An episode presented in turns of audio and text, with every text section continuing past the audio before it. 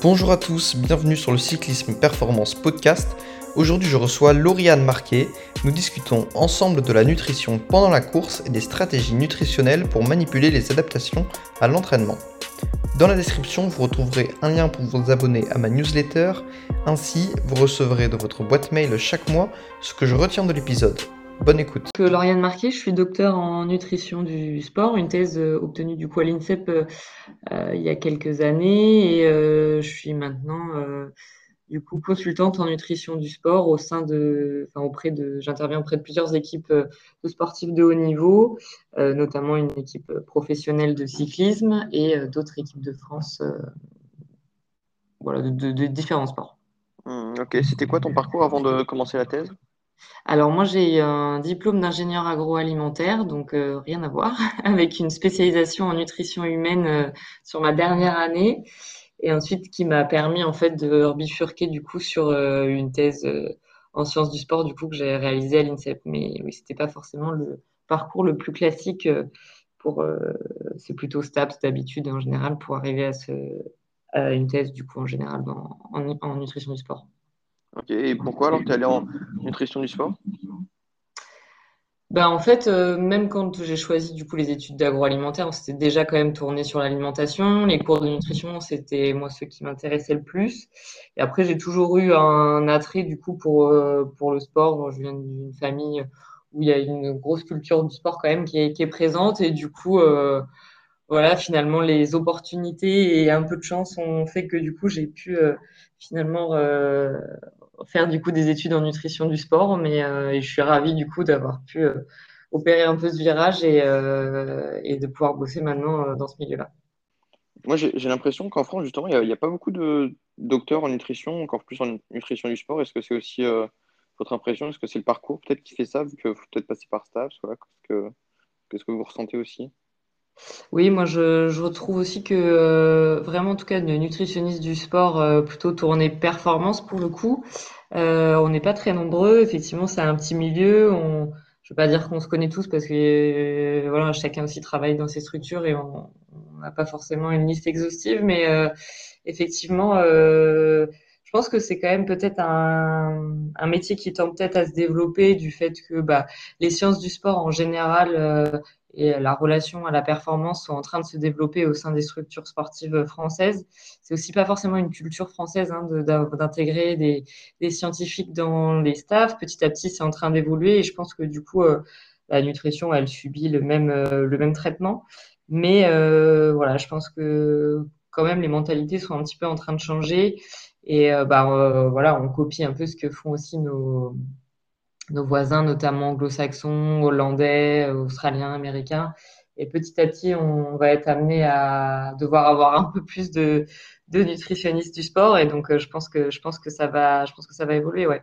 Après, c'est vrai que travailler dans le sport de haut niveau, euh, soit il faut être un ancien sportif de haut niveau, soit il faut avoir euh, bah, un peu du réseau pour avoir mis le pied à l'intérieur de ce milieu, mais c'est vrai que sinon, c'est pas forcément facile d'y rentrer. C'est un milieu qui est très fermé. Ça peut aussi expliquer du coup que bah, finalement, c'est toujours un petit peu les, mêmes personnes qu'on va croiser. Mmh. Oui, mais même au niveau de la recherche, je ne sais pas si, en tout cas, vu que c'est pas le même parcours un peu qu'à l'étranger pour euh, la nutrition, la nutrition du sport, pour faire une, thèse en nutrition, euh, je sais pas, j'ai l'impression que c'est un petit peu différent par rapport à d'autres pays. On voit qu'ils publient quand même beaucoup plus euh, sur les sujets de la nutrition. Oui, oui, bah, euh, les leaders, hein, ça va être euh, anglais, australien, américain, clairement. Euh, en France, c'est sûr. Après, c'est le souci en fait du financement de la recherche en France. Hein. C'est compliqué de se faire financer des, des études de recherche sur la performance. À l'heure d'aujourd'hui, en plus, les financements vont plutôt être tournés sur la santé, évidemment. Euh, mais ça a toujours été aussi un petit peu le cas. Et effectivement, hein, c'est des enjeux de santé publique qui sont un peu plus importants. Euh, la recherche, de toute façon, de manière générale en France, n'est pas très euh, pas très subventionnée. C'est plus facile, je pense, de faire de la recherche dans les pays anglo-saxons de par leur modèle que euh, que en France. Mmh. Ouais, toi, tu as encore un petit, une activité de recherche là en ce moment? Non, maintenant, depuis très récemment, plus du tout. Justement par le fait que c'est un milieu qui est compliqué pour avancer, où du coup, on passe son temps à faire des dossiers de subventions qu'on n'obtient pas forcément et que finalement, euh, bah, on n'arrive pas du coup à faire les études de recherche. Et donc voilà, je ne dis pas que peut-être par la formation du coup de chercheur, je ne serais pas amené à faire, mais plutôt des petites études de recherche sur les athlètes avec lesquels je travaille. Mais, mais ouais, non, j'ai quitté le milieu universitaire très récemment. Ok. On va discuter ensemble du coup de la nutrition pendant et pendant la course déjà pour, pour, euh, pour voir ce que maintenant la, la, tendance est à l'augmentation des, des, apports en glucides quand même pendant l'effort. Toi, euh, mm. on te là-dessus? Bah, moi, je suis tout à fait d'accord avec ça et je me, je me bats un peu pour essayer de le faire appliquer du coup sur le terrain. Effectivement, les recommandations, au début, elles étaient à 60 grammes par heure de glucides. Après, on est passé plutôt à 90 grammes par heure et on voit maintenant qu'on peut monter jusqu'à 120 grammes par heure de glucides. Euh, ce qui n'est pas anodin comme quantité de glucides et qui nécessite euh, du coup des stratégies euh, d'entraînement de l'estomac à pouvoir tolérer et absorber cette quantité de glucides. Alors, ces quantités de glucides, elles vont être différentes hein, suivant le type d'étape, suivant le type de course, et elles vont surtout être dépendantes de la durée et de l'intensité de l'étape ou de la course plus l'étape va être longue et, difficile, plus du coup on va avoir un, besoin, une oxydation glucidique importante qui va du coup euh, justifier des apports en glucides plus élevés. Et à l'inverse, une étape euh, un peu plus facile, entre guillemets, où euh, il y aura moins de travail à fournir, on va réduire un peu cet apport de, cet apport de glucides. Et en fait, il va être important au moment de l'étape hein, pour bien fournir bah, les muscles en, en, glucides, mais aussi ça va permettre de de gagner du temps aussi euh, sur la récupération pour l'étape pour la, la, du lendemain ou, ou la récupération tout simplement. Et, euh, et les athlètes, maintenant qu'on a mis un peu plus ça en place, qu'on essaie d'un peu plus les encadrer là-dessus sur les stages, se rendent vraiment compte euh, du bénéfice en fait que ça leur apporte de consommer beaucoup plus de glucides sur le vélo.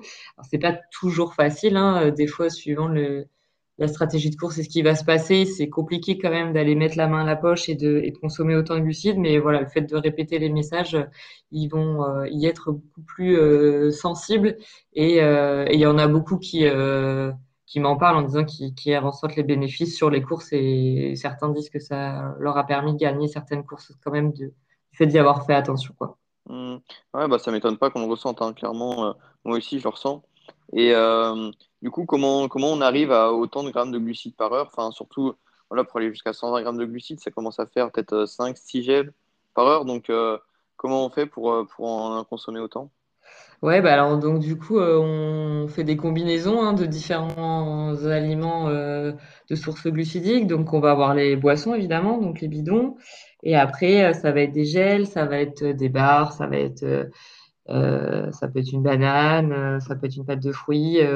Et en fait, voilà, moi, je leur propose des, des combinaisons glucides euh, auxquelles j'ai calculé pour que ça fasse euh, la quantité de glucides par heure. Ils ont un petit tableau dans le bus euh, qui leur rappelle les quantités de glucides qu'il y a suivant les différentes barres qu'on a, les emballés, euh, les bidons qui vont être aussi dosés, qui vont être dosés différemment, pour les forcer aussi un peu à calculer le nombre de glucides qu'ils vont consommer par heure. La difficulté en plus, c'est que plus du coup on va être sur des apports en glucides élevés, plus du coup il faut euh, avoir une, double source de, glucides. Donc habituellement c'est plutôt du glucose en général qui est consommé, mais euh, on ne peut pas avoir une, euh, consommation de glucose à 120 grammes par heure, sinon il y a des maux de ventre qui apparaissent parce que tout simplement le taux d'oxydation n'est pas aussi rapide du coup de, du glucose. Et donc, euh, il faut essayer de consommer un mélange de glucose et de fructose qui permet d'augmenter le taux d'oxydation glucidique à l'effort. Et donc là, du coup, il faut euh, bah, faire les bonnes combinaisons pour avoir euh, ce bon ratio glucose-fructose. Aujourd'hui, il existe des boissons qui ont été développées pour ça, qui ont justement ce, qui possèdent ce bon ratio et qu'on essaye du coup d'utiliser, d'utiliser en course. Et et voilà, elles vont aussi être plus concentrées en, glucides qu'un bidon dosé normalement à 36 grammes. Là, c'est des bidons qui vont être dosés à 80 grammes de glucides par heure, enfin par bidon, pardon. Donc, ce qui permet en fait de consommer un bidon plus euh, euh, voilà un gel et on arrive déjà à 100 grammes par heure, par exemple. Euh, c'est quand même beaucoup plus facile que de devoir consommer un bidon plus une barre plus de gel sur l'heure. Donc, on va aussi essayer d'utiliser ce type de, de, nouveaux produits qui vont nous permettre du coup de se rapprocher des 120 grammes par heure. Mmh. Ouais, carrément. Et puis il y a aussi une phase en, en amont de la course d'entraînement peut-être pour arriver jusqu'à jusqu'à cette consommation. Ouais, tout à fait. Euh, c'est nécessaire hein, d'entraîner l'estomac, comme je disais, à savoir tolérer cette quantité de glucides. Cette stratégie, elle s'appelle training the gut, donc euh, littéralement entraîner l'estomac. Donc, euh, on, essaye sur les débuts de saison, du coup, de bah, d'organiser, notamment en stage, des séances training the gut où on va justement les forcer à consommer énormément de glucides à l'entraînement. Euh, on va y aller petit à petit pour essayer aussi de, connaître la, tolérance de chacun. Elle est individuelle. Hein. Il y en a qui vont arriver à consommer 140 euh, grammes de glucides par heure sans aucun trouble digestif.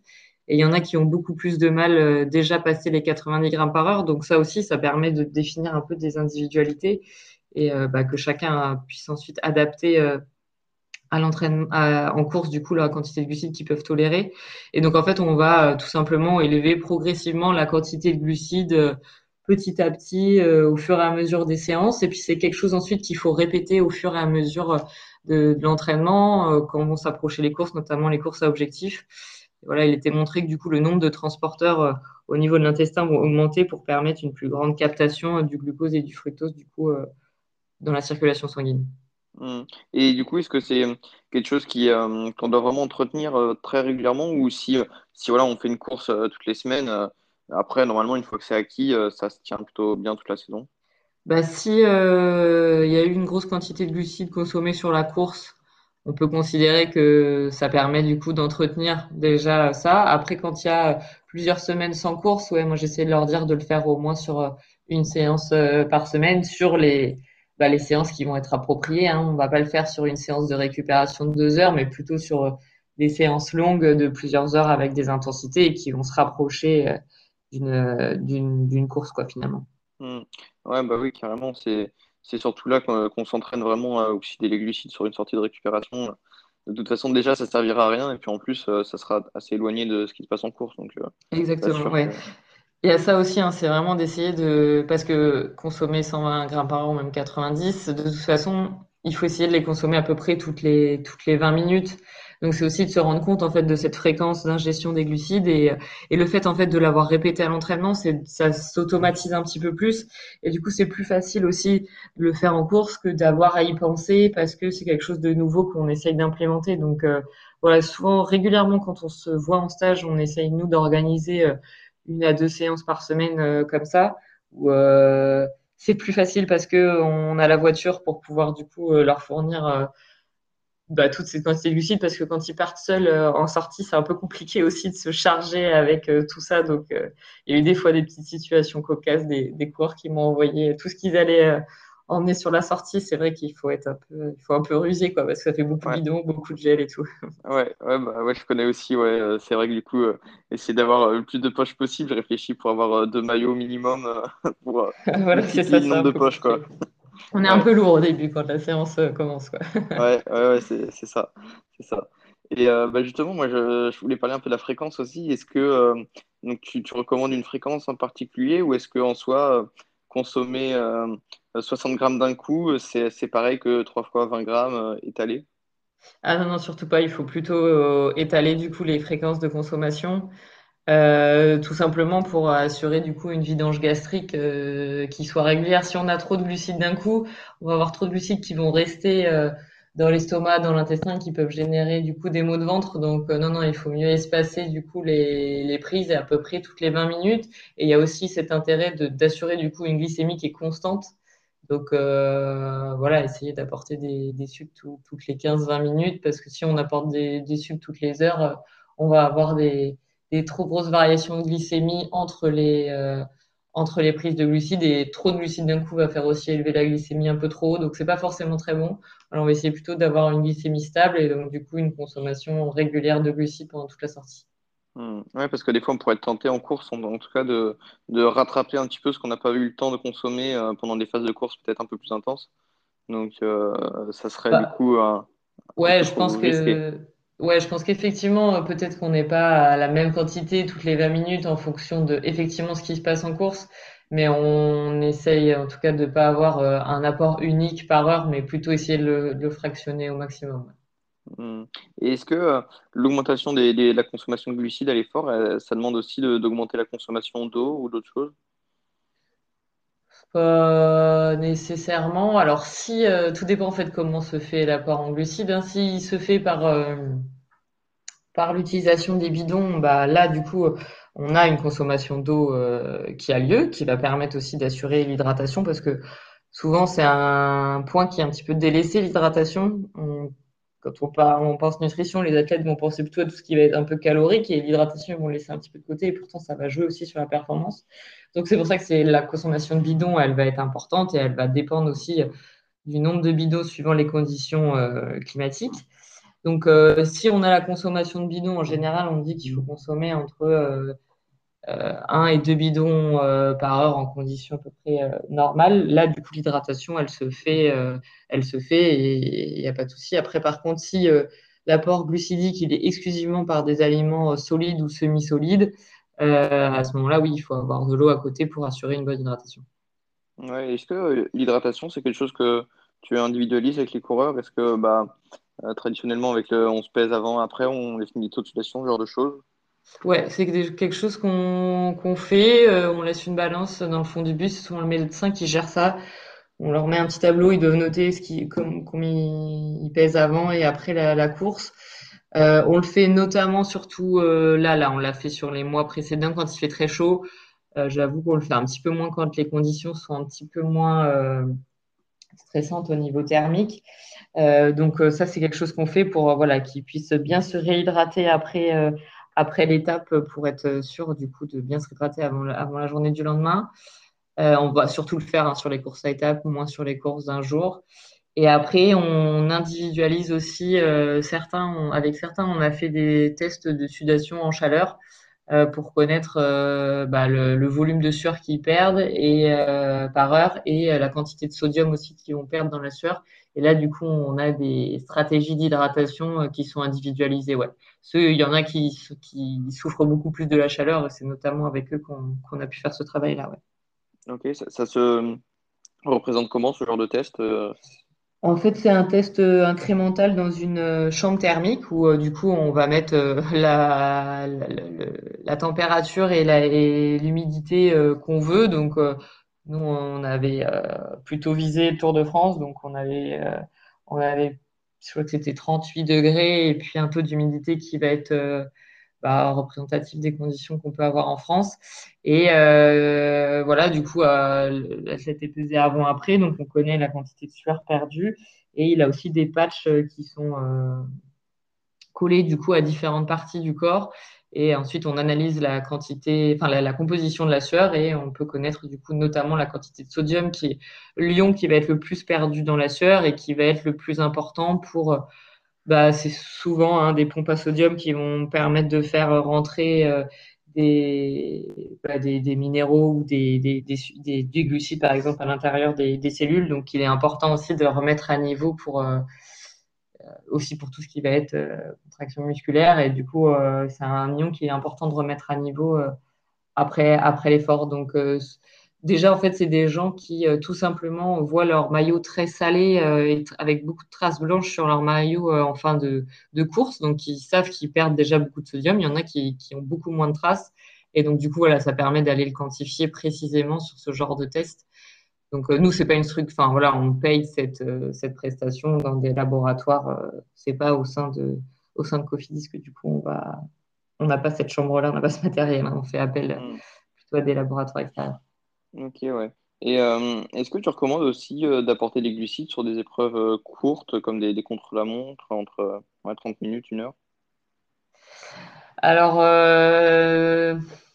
oui, oui, oui, oui, parce qu'il y a un effet quand même plutôt au niveau du système nerveux central, hein, de, euh, de l'ingestion en fait de glucides, voire même euh, juste un rinçage de bouche. Il a été montré que des efforts voilà, de 30 minutes à une heure qui pourtant euh, ne dépendent pas de la disponibilité en glucides. hein. Souvent, les, efforts vont être limités par disponibilité en glucides quand ils vont durer au-delà de 75-90 minutes. Là, on est sur des efforts où normalement les réserves, si elles ont été bien, bien construites, bien remplies, ne vont pas être limitantes pour la performance. Et pourtant, plusieurs études ont montré un effet. Ce serait plutôt un effet du coup central euh, par l'activation en fait euh, de différentes euh, aires cérébrales qui vont permettre de diminuer la perception de l'effort, avoir un effet aussi au niveau de la, au niveau de la cognition.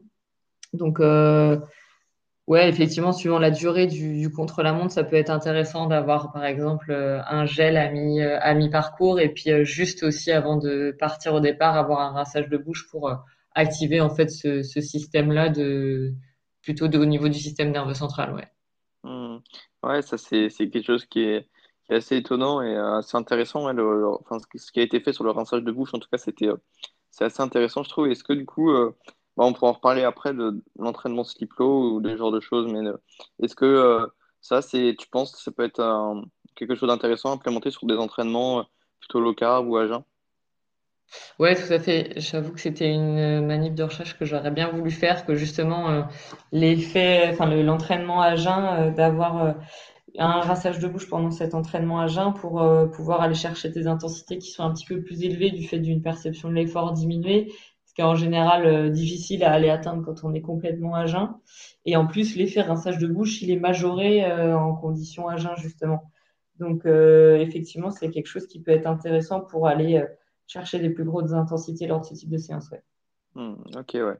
on en reparlera un peu tout à l'heure alors. Donc, euh, est-ce que pour, euh, enfin, pour revenir à la nutrition pendant la course, est-ce que euh, au niveau de ce qu'on apporte, du solide, des gels, est-ce que voilà, il y a une, il y a un intérêt pour un plus que l'autre? Qu'est-ce que tu recommandes toi bah, en général, on est plutôt sur des aliments plutôt solides sur la première partie de course. on va plutôt être voilà, sur des emballés qui sont fraîchement cuisiner euh, de la veille euh, et qu'ils peuvent prendre dans le bus, des bananes, euh, des barres, des choses comme ça. Et sur la fin, on va plutôt être sur des aliments semi-solides, donc plutôt tout ce qui va être gel, euh, boissons. de toute façon, les boissons, c'est une constante hein, durant, toute la, durée de la course. Et voilà, les gels vont plutôt arriver en deuxième partie de, de course, sauf si profil déjà très, euh, avec beaucoup de dénivelé dès le début, mais, euh, mais voilà, ça va plutôt être ça les stratégies. Et puis après, ça va dépendre euh, des coureurs. Hein. Il y en a qui ont du mal à manger vraiment et qui préfèrent être beaucoup sur des gels. D'autres, à l'inverse, qui préfèrent limiter les gels. Après, voilà, chacun se connaît et adapte un peu la stratégie suivant ses, ses envies. Mmh. Ouais, moi, je suis beaucoup plus gel et je me méfie des, de tout ce qui est solide par rapport aux fibres, aux protéines, aux lipides que ça pourrait rajouter et que ça pourrait peut-être un peu compliquer la digestion. Donc, je suis, voilà, je suis plutôt, du coup, plutôt sur les gels, moi. Ouais, après, en général, du coup, les aliments de l'effort euh, contiennent très peu de fibres parce qu'on sait très bien que c'est quelque chose qu'il faut éviter. Euh, lipides aussi, ils sont très très peu gras. Donc euh, voilà, pareil, les emballés, les gâteaux de riz, les energy balls, voilà, on essaye que ce soit quasiment exclusivement, exclusivement glucidique. Et voilà, il y en a qui, aime bien un peu ce côté gourmand des, des aliments solides et d'avoir des vrais aliments, pas forcément industriels. Euh, c'est vrai que les gels, pour certains, euh, les tolérances gastriques sont difficiles ou après la course, euh, ils ont un peu des, des, maux de ventre, alors qu'avec les emballés, en général, euh, en général, ça passe bien. Donc ça va dépendre aussi un peu, ça peut dépendre des jours aussi, suivant les coureurs, en fonction de leurs préférences. Mais hmm. voilà, en tout cas, ne pas consommer de barres et d'emballer sur la deuxième partie de course. Ouais. Ouais, ouais, puis c'est sûr, sur un, un, Tour de France de trois semaines, je pense qu'on a envie de changer un petit peu. Euh. Exactement, c'est un peu tout le, tout le but hein, d'avoir un cuisinier. La chance d'avoir un cuisinier, c'est qu'on arrive à faire varier les emballés, euh, qu'ils soient sucrés, salés, suivant la forme, les goûts, euh, tous les jours, ils n'ont pas le même.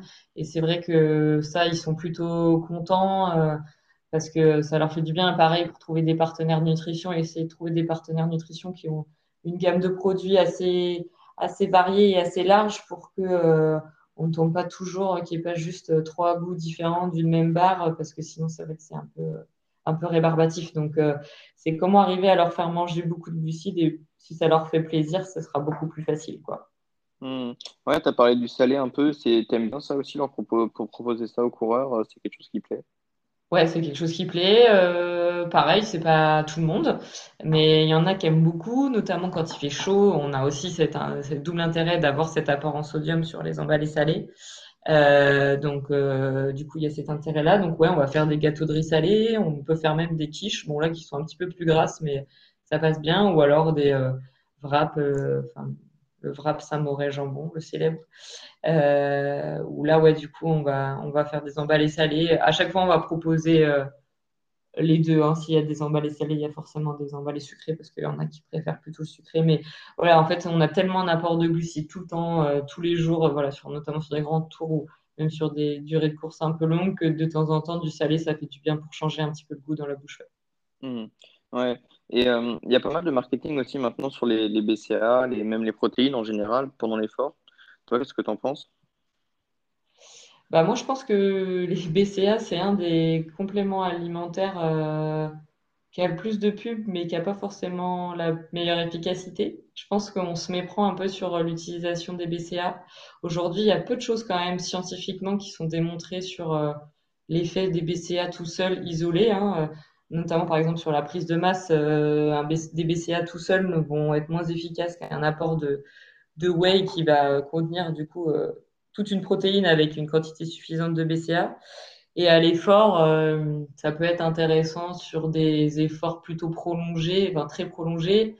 Mais là encore, pareil, l'effet des BCA sur la fatigue centrale, il est franchement très peu démontré. Donc, moi, je préfère plutôt me concentrer sur des choses qui sont beaucoup plus évidentes scientifiquement que, que ça. Hmm. Donc, euh, non, nous, on n'est pas trop parti là-dessus, ouais. ouais. Ouais, je suis assez d'accord avec toi. Et est-ce que, peut-être, euh, quand même, pour des, alors, soit des efforts peut-être très prolongés pour euh, limiter, j'imagine, un peu les, ce qui est dommage musculaire. Après, est-ce que sur des, des courses par étapes, peut-être aussi, ça peut avoir du sens? Alors, tout de suite après l'étape, hein, euh, le moment de la récupération, du coup, on va y faire attention. Euh, tout de suite après, avant de se coucher, euh, on va essayer de, de multiplier l'apport en protéines dans les, dans les instants de la, récupération.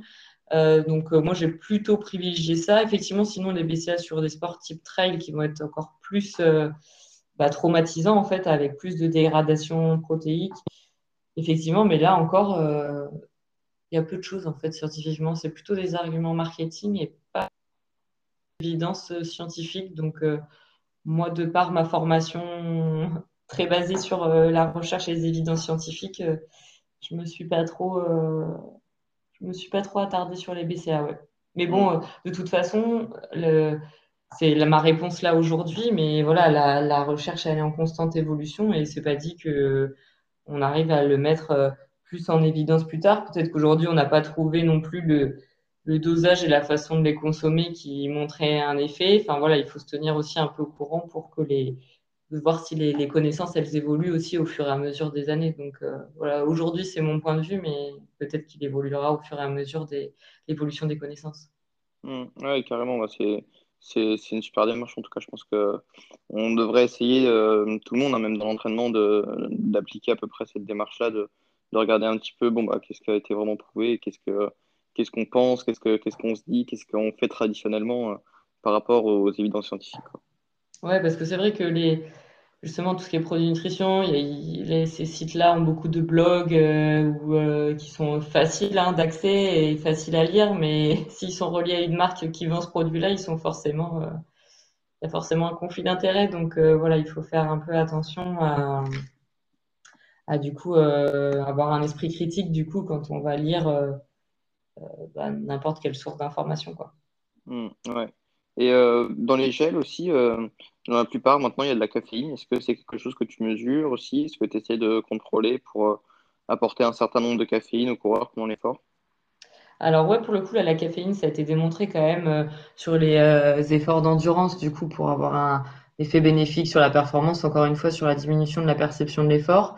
Attention quand même au niveau de caféine, euh, à pas être trop élevé parce que au-delà d'une certaine quantité, on peut avoir des effets négatifs comme augmentation du rythme cardiaque ou, un coup de chaud. Donc en général, les recommandations, c'est 3 euh, à 6 mg par kg de poids de corps. On se dit qu'autour de 200 mg, du coup, on a des effets bénéfiques sur la performance et, euh, pas d'effets trop indésirables.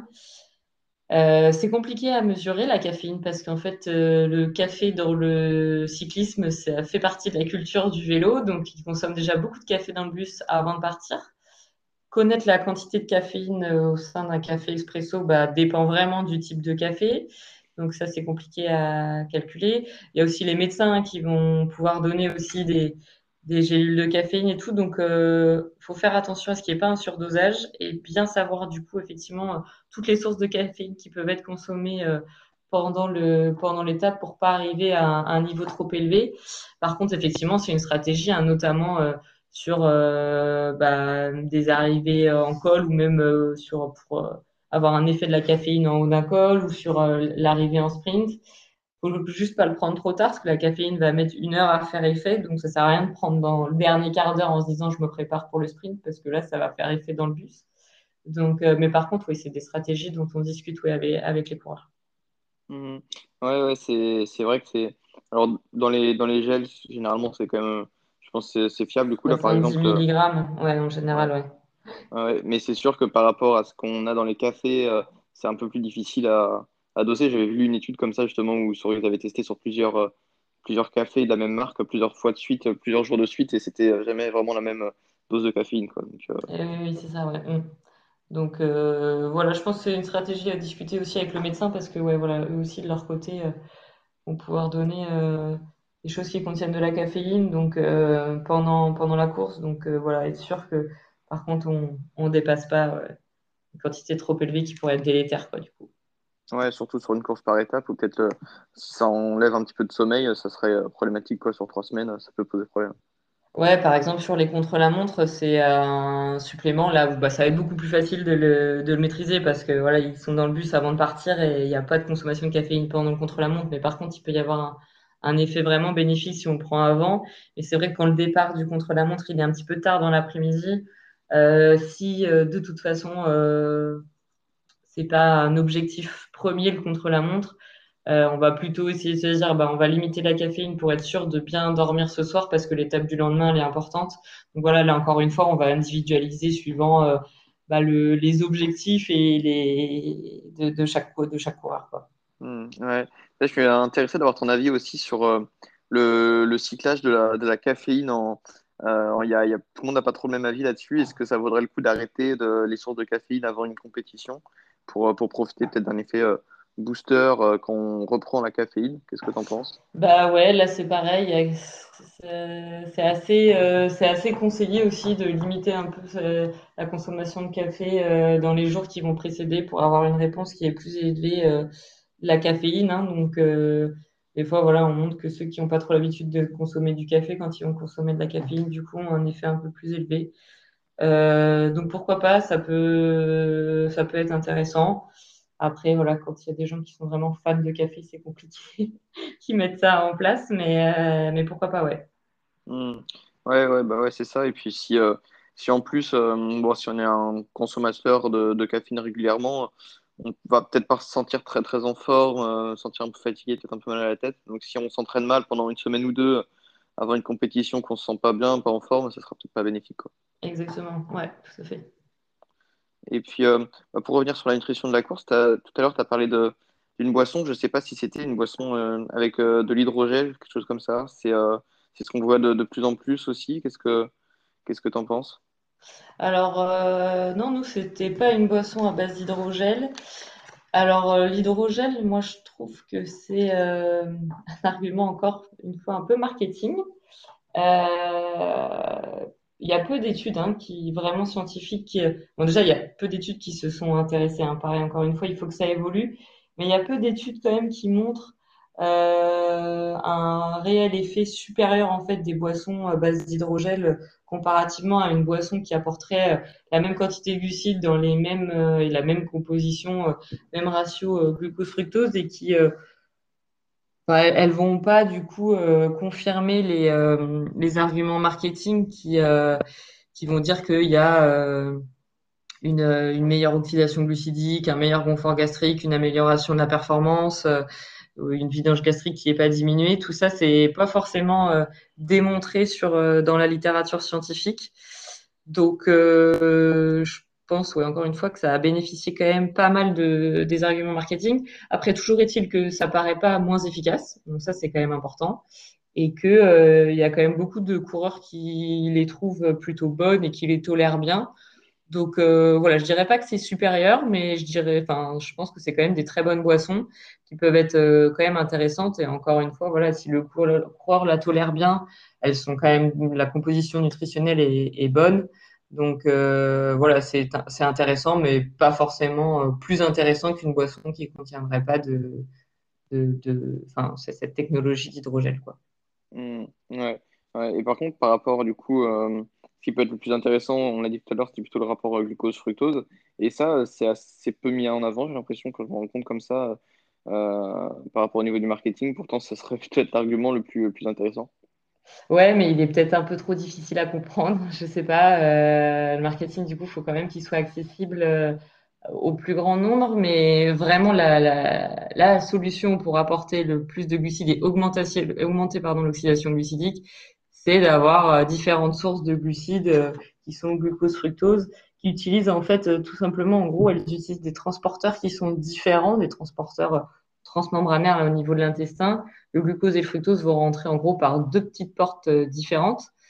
Et en fait, voilà, si dans une pièce on veut faire rentrer 100 personnes, mais qu'elles rentrent toutes par la même porte, elles vont rentrer moins vite que si elles peuvent rentrer par deux portes différentes. Bah, c'est exactement ce qui se passe.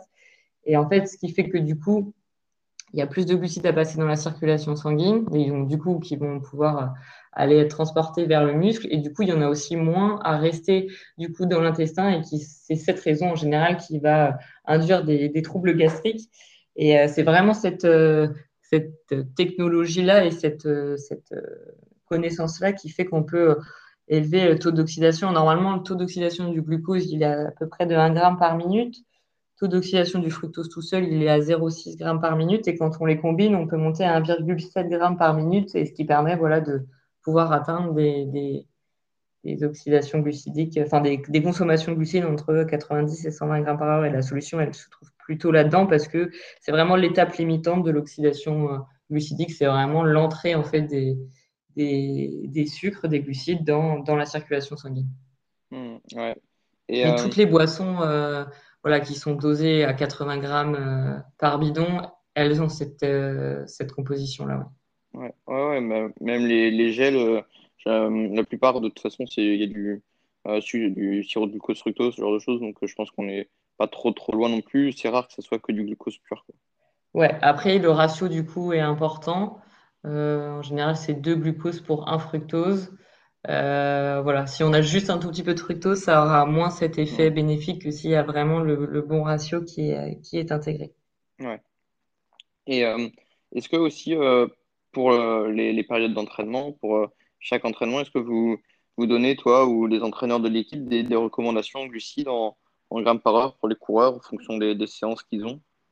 Oui, tout à fait. Euh, bah, en fait, du coup, le travail plutôt à l'entraînement, ça va être de la périodisation glucidique. Donc, la périodisation glucidique, elle se fait à l'échelle de la journée, du repas et même de l'entraînement en fonction du type de séance qui est qui est programmé, ben, on va pas du tout avoir les mêmes objectifs. Euh, si c'est beaucoup d'intensité, de, ben là, on a besoin d'une consommation de glucides qui va être plus importante vraiment pour soutenir l'effort et pouvoir rentrer la, séance correctement. À l'inverse, quand on va être sur une séance euh, plutôt voilà d'endurance fondamentale, euh, là, on va avoir peu de consommation de glucides parce que justement, on veut que l'organisme s'habitue un peu plus à oxyder, à oxyder les lipides et euh, donc, on aura très, très peu de glucides, voire pas du tout sur certaines séances. Donc, oui, et puis du coup, on va pouvoir intégrer aussi cette stratégie de training the gut, comme on en parlait au début du podcast, sur les sorties les plus longues et où là, du coup, je vais leur demander d'en consommer un petit peu plus. Mmh. Et du coup, au minimum, sur des sorties, donc du coup, il peut y avoir aucun apport ou des ah oui, sur certaines séances, on peut faire des sorties à jeun, des séances vraiment sans apport de glucides ou à 30 grammes par heure, euh, on peut avoir des sorties avec très très peu d'apport glucidique. Ouais. Mmh. Ouais, bah on va pouvoir détailler un petit peu toutes ces stratégies et puis bah, notamment celle que tu avais as pas mal étudiée et qui euh, représente peut-être aussi le plus de bénéfices, qui est plutôt le. Est-ce que mmh. euh, ça, tu ferais aussi un petit peu en parler? Ouais, alors effectivement, c'était le sujet de ma thèse, moi, le sleep low. Donc, en gros, sleep low, c'est euh, la traduction de dormir bas, quoi, littéralement. Mais euh, donc, c'est pas relatif à, euh, à train high sleep low pour euh, l'altitude, mais c'est vraiment dormir avec des, une faible disponibilité, disponibilité en glucides.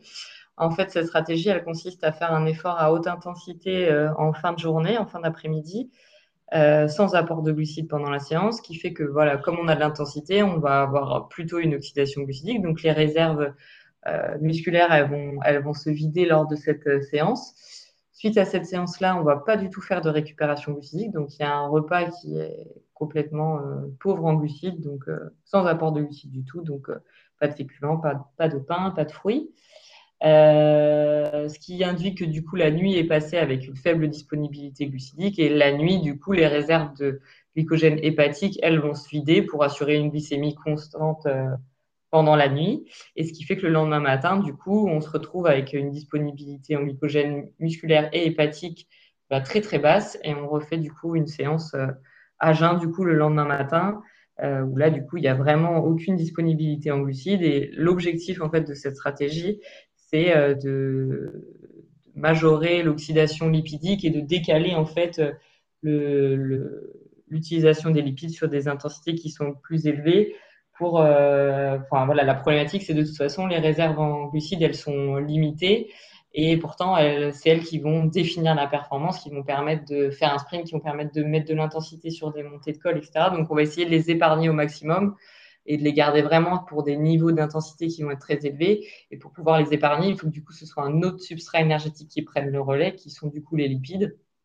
Mais voilà, qu'on sait oxyder niveau d'intensité un peu plus faible. Donc plus on va pouvoir les, les oxyder longtemps, à des niveaux d'intensité un peu plus élevés, plus du coup on va pouvoir épargner le, glycogène et qui va nous servir du coup au moment des efforts à très haute intensité.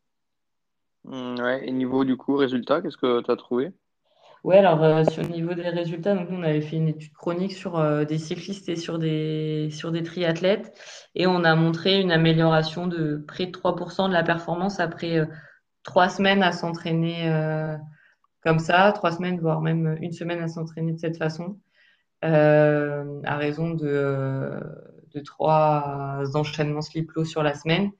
Euh, donc ouais, on montre une, une, amélioration de la performance et notamment aussi une amélioration de la perception de l'effort du fait que les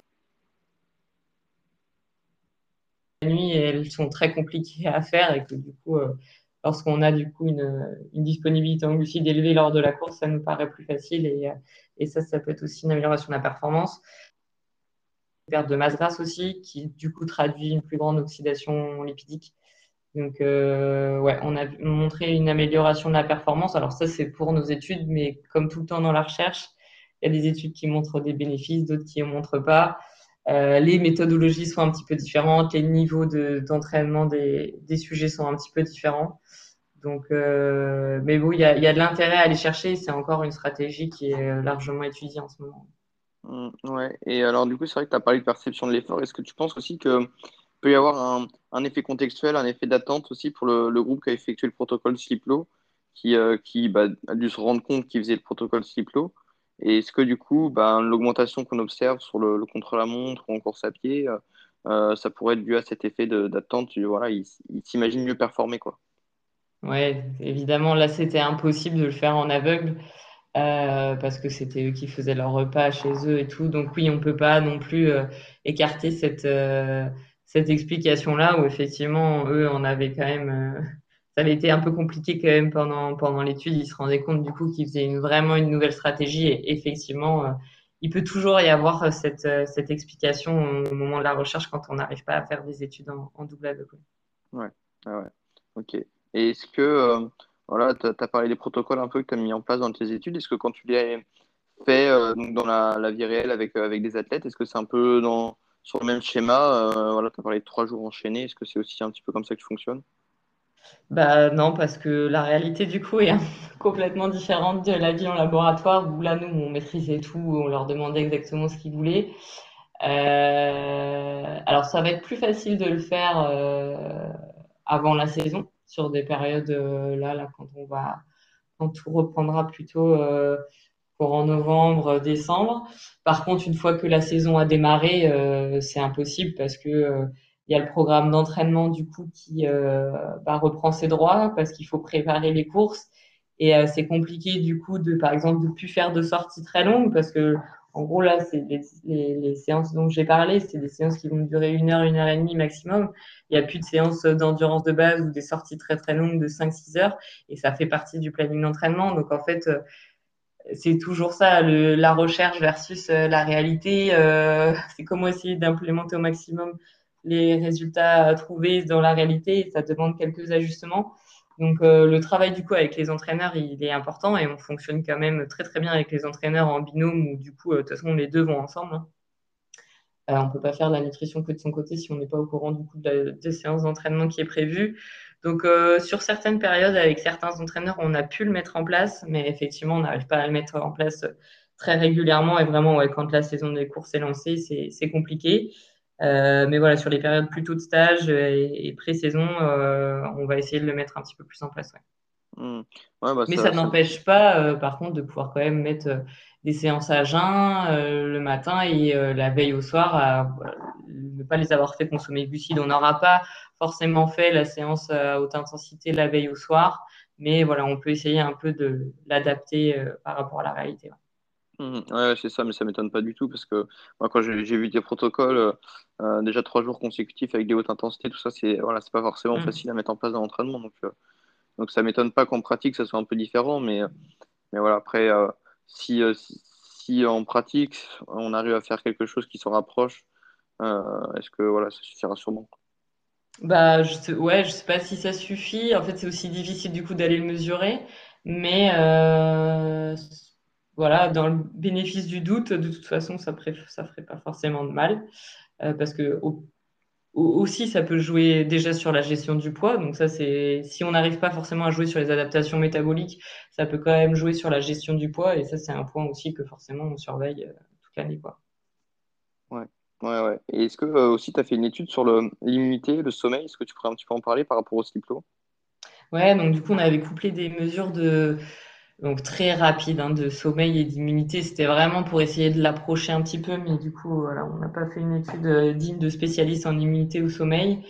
Euh, et du coup, on n'a pas forcément montré de grosses différences entre les deux groupes. On a montré quand même une petite dégradation du sommeil pour le groupe Sliplo euh, qui, avait quand même une efficacité de sommeil euh, de ce groupe-là supérieure à l'autre groupe contrôle, mais euh, groupe contrôle, il n'y a pas eu de modification de leur qualité de sommeil, alors que le groupe y a une petite dégradation.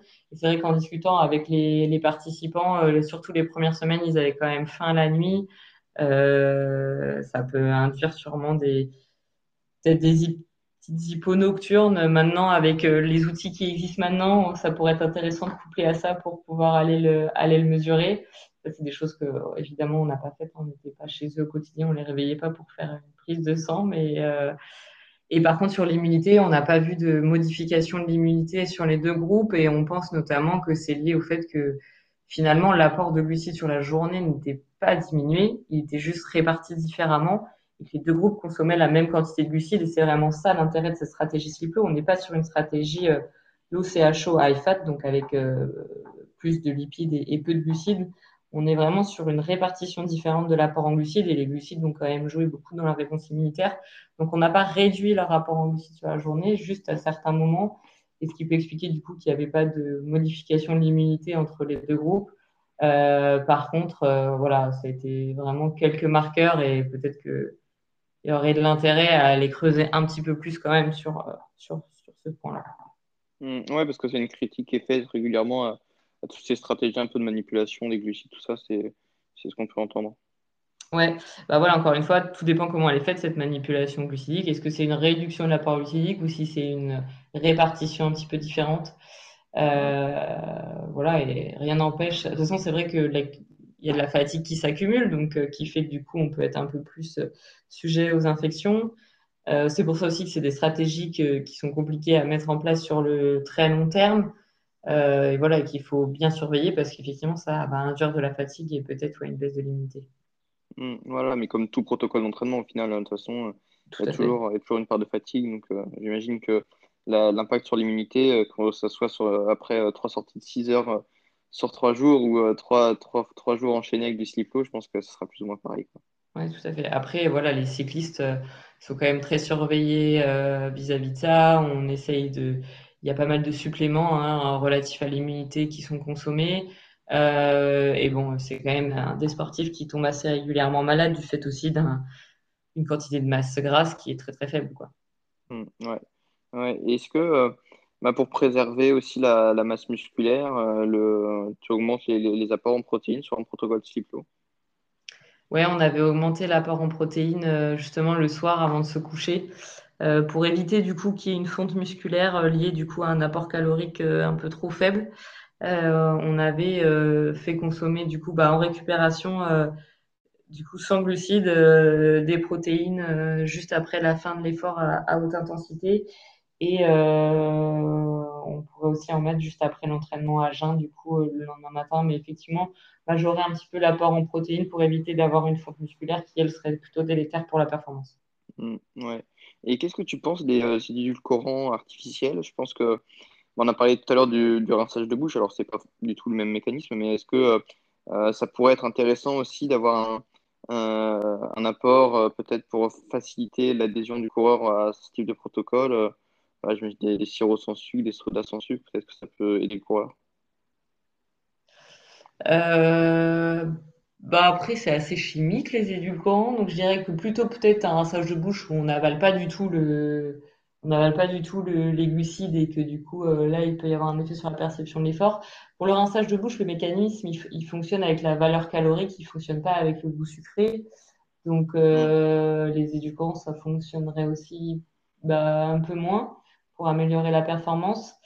Euh, je pense pas forcément dans une optique d'amélioration de la performance, mais euh, juste peut-être psychologiquement pour. pour que ce soit moins difficile. Ouais. Oui, c'est sûr que s'il y a une, euh, une boisson qui a un petit goût sucré, il y a quand même euh, toute la notion un peu de plaisir qui, qui est activée et tout ça. Euh, voilà, après, on ne leur demande pas de s'entraîner non plus toute la semaine comme ça. Donc, je pense que c'est quand même important de savoir souffrir un peu à l'entraînement pour moins souffrir en course. Et, et ils, savent faire beaucoup plus difficile que, que juste une séance un peu à jeun. Donc, je sais pas, ça reste quand même des aliments qui sont quand même très chimiques avec les édulcorants. Donc, euh, moi, je serais plutôt d'avis de s'en passer au maximum. Mais bon, après, voilà, euh, peut-être que ça dépend de chacun, ça, pour le coup. Hmm, ok, ouais. Euh, peut-être plutôt quelque chose aromatisé aux fruits, par exemple, qui serait peut-être un peu moins délétère. Une eau aromatisée, infusée, je sais pas, hmm. au citron, aux fruits frais. bon, qui n'aurait pas un goût aussi sucré, mais serait quand même moins délétère. ouais, ok. Et dans, dans l'équipe, euh, enfin, là, je parle plutôt de l'équipe Cofidis, comment, comment vous mettez en place, euh, du coup, on a dit que c'était peut-être un petit peu compliqué en saison, et comment, qui c'est qui décide, du coup, de mettre des protocoles CIPLO en place, ou, de, ou même, enfin, euh, tout type de, de, stratégie nutritionnelle, c'est, est-ce que c'est l'entraîneur qui peut demander à ce que le coureur fasse ça? Est-ce que c'est toi toute seule qui va vers, vers les entraîneurs? Est-ce que aussi les coureurs, ils vont, ils vont être demandeurs? Bah, Ça va plutôt être un dialogue entre moi et les entraîneurs. Euh, c'est plutôt l'entraîneur qui va savoir à quel moment le placer, euh, parce que lui, il sait euh, la programmation qu'il a prévue. Après, voilà, c'est une discussion qu'on a assez régulièrement. On est assez proches, hein, les trois entraîneurs et moi, on discute assez facilement. Il n'y a pas de problème de savoir au téléphone, se faire des visios assez régulièrement pour parler de certains coureurs. Et, mais c'est vraiment plus l'entraîneur qui va savoir à quel moment il en est de sa programmation, quel objectif il a pour son coureur et euh, qui du coup me demande bah tiens à ce moment-là on va mettre en place le, le sliplo et qu'est-ce que tu peux faire du coup le programme nutritionnel qui est en conséquence. Mais c'est vrai que c'est des choses dont on a déjà discuté plus tôt en amont des stratégies qui pouvaient exister nutrition et que du coup moi j'avais besoin de leur euh, bah, de leur aide quoi, de leur collaboration. C'est quelque chose qui est mis en place à deux. Et là, voilà, ça va plutôt euh, venir de l'entraîneur et franchement pas du tout souvent du coureur. Mmh, ok. Et euh, est-ce que ça t'arrive aussi des fois de, de, recommander de manipuler les glucides pendant une même séance? Est-ce que ça peut avoir du sens de faire, euh, par exemple, une première heure euh, haute en, glucides avec des intensités, puis une seconde plutôt en endurance autour de fat max sans apporter de glucides directement, directement après les dernières intensités En fait, on arrête d'apporter des glucides?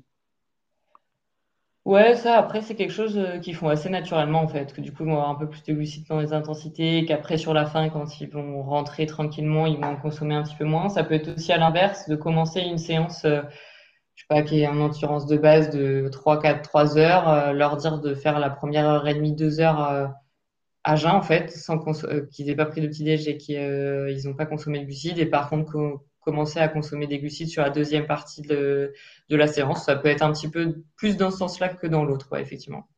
Ok. Et bah, pour finir, je vais te, demander si toi, tu avais déjà travaillé avec des, des données de tests physio. Je pense surtout à, à ce que peut apporter le quotient respiratoire, sur les, données d'oxydation des substrats, les, dépenses caloriques aux différentes intensités. Euh, donc, je sais pas, peut-être pas forcément sur des cyclistes, mais est-ce que tu as, déjà utilisé ces données pour euh, estimer un petit peu les dépenses de l'athlète à l'entraînement, pour euh, gérer la balance calorique, la récupération en course? voilà, est-ce que tu penses que ça peut être intéressant? Alors ça, moi, je l'ai pas du tout utilisé avec les cyclistes euh, parce que ça s'est pas forcément trouvé qu'on ait fait ces tests-là. euh, mais c'est des choses dont on discute, effectivement, de plus en plus et sur lesquelles on veut tendre au sein de l'équipe. Donc juste pour l'instant, ça s'est pas trop euh, présenté. Après, effectivement, dans la recherche, on utilisait quotient respiratoire, c'est comme ça. Enfin voilà, l'oxydation glucidique, lipidique, c'est comme ça qu'on les calculait du coup par les échanges gazeux lors des, des études de recherche. Euh, donc c'est des choses euh, qui sont qui connues. Euh, après, effectivement, l'utilisation des substrats à l'effort, je la connais pas du coup. pour chaque coureur individuellement, je la connais pas précisément. Après, on sait grosso modo sur quel niveau d'intensité on sera plutôt sur une utilisation lipidique et sur une utilisation glucidique. Euh, ce qui fait que du coup, ça va moi me driver sur euh, bah, les quantités de glucides à donner à l'entraînement ou euh, le repas d'avant, le repas d'après, etc. Mais voilà, c'est pour l'instant, je peux pas trop te répondre à ces questions parce qu'on l'a pas trop fait, mais c'est quelque chose sur lequel on va essayer. Enfin, on a prévu de travailler là dès le début de la, prochaine saison, donc à l'automne là. Donc voilà, pour l'instant, j'ai pas trop des, pas trop d'éléments sur ça, mais c'est sûr que ça peut devenir un outil un peu supplémentaire pour euh, savoir encore plus euh, ce qui se passe à l'intérieur et pouvoir être encore plus précis sur les, sur les programmes nutrition. Après, il faut aussi, euh, je pense, garder en tête que il y a tellement de facteurs autour au quotidien qui peuvent aussi impacter un peu la performance, les vies de famille, les, tout ça, que du coup, vouloir tout monitorer et croire que en ça, c'est un peu, un peu être utopique, quoi, parce qu'il se passe tellement de choses se, se, dépendre uniquement de ça, c'est euh, c'est un peu utopique et la réalité, elle est un petit peu plus compliquée que juste des mesures qui sont prises à un certain moment donné de la saison, qui peuvent évoluer en fonction du niveau de fatigue, etc. Et que c'est impossible d'aller tout, tout, tout monitorer euh, au quotidien, mais effectivement, ça peut quand même apporter euh, quelques billes un peu supplémentaires quand même pour le, suivi des coureurs. Hmm, ouais, carrément. Bah, je te, je te réinviterai alors peut-être dans, dans, dans un certain temps quand, quand ça aura été mis en place, on pourra voir Ouais, alors si, si c'est intéressant ou pas du coup. Bon, avec bah, plaisir. Merci à vous d'avoir écouté ce podcast jusqu'au bout. Je remercie encore Lauriane pour ce qu'elle vient de nous partager. Vous retrouverez dans la description le lien pour vous abonner à la newsletter et au compte Instagram du podcast. Et enfin, si le podcast vous a plu, n'hésitez pas si vous utilisez Apple Podcast à laisser une note et un commentaire. Et plus simplement, n'hésitez pas à en parler autour de vous pour faire connaître le podcast. A bientôt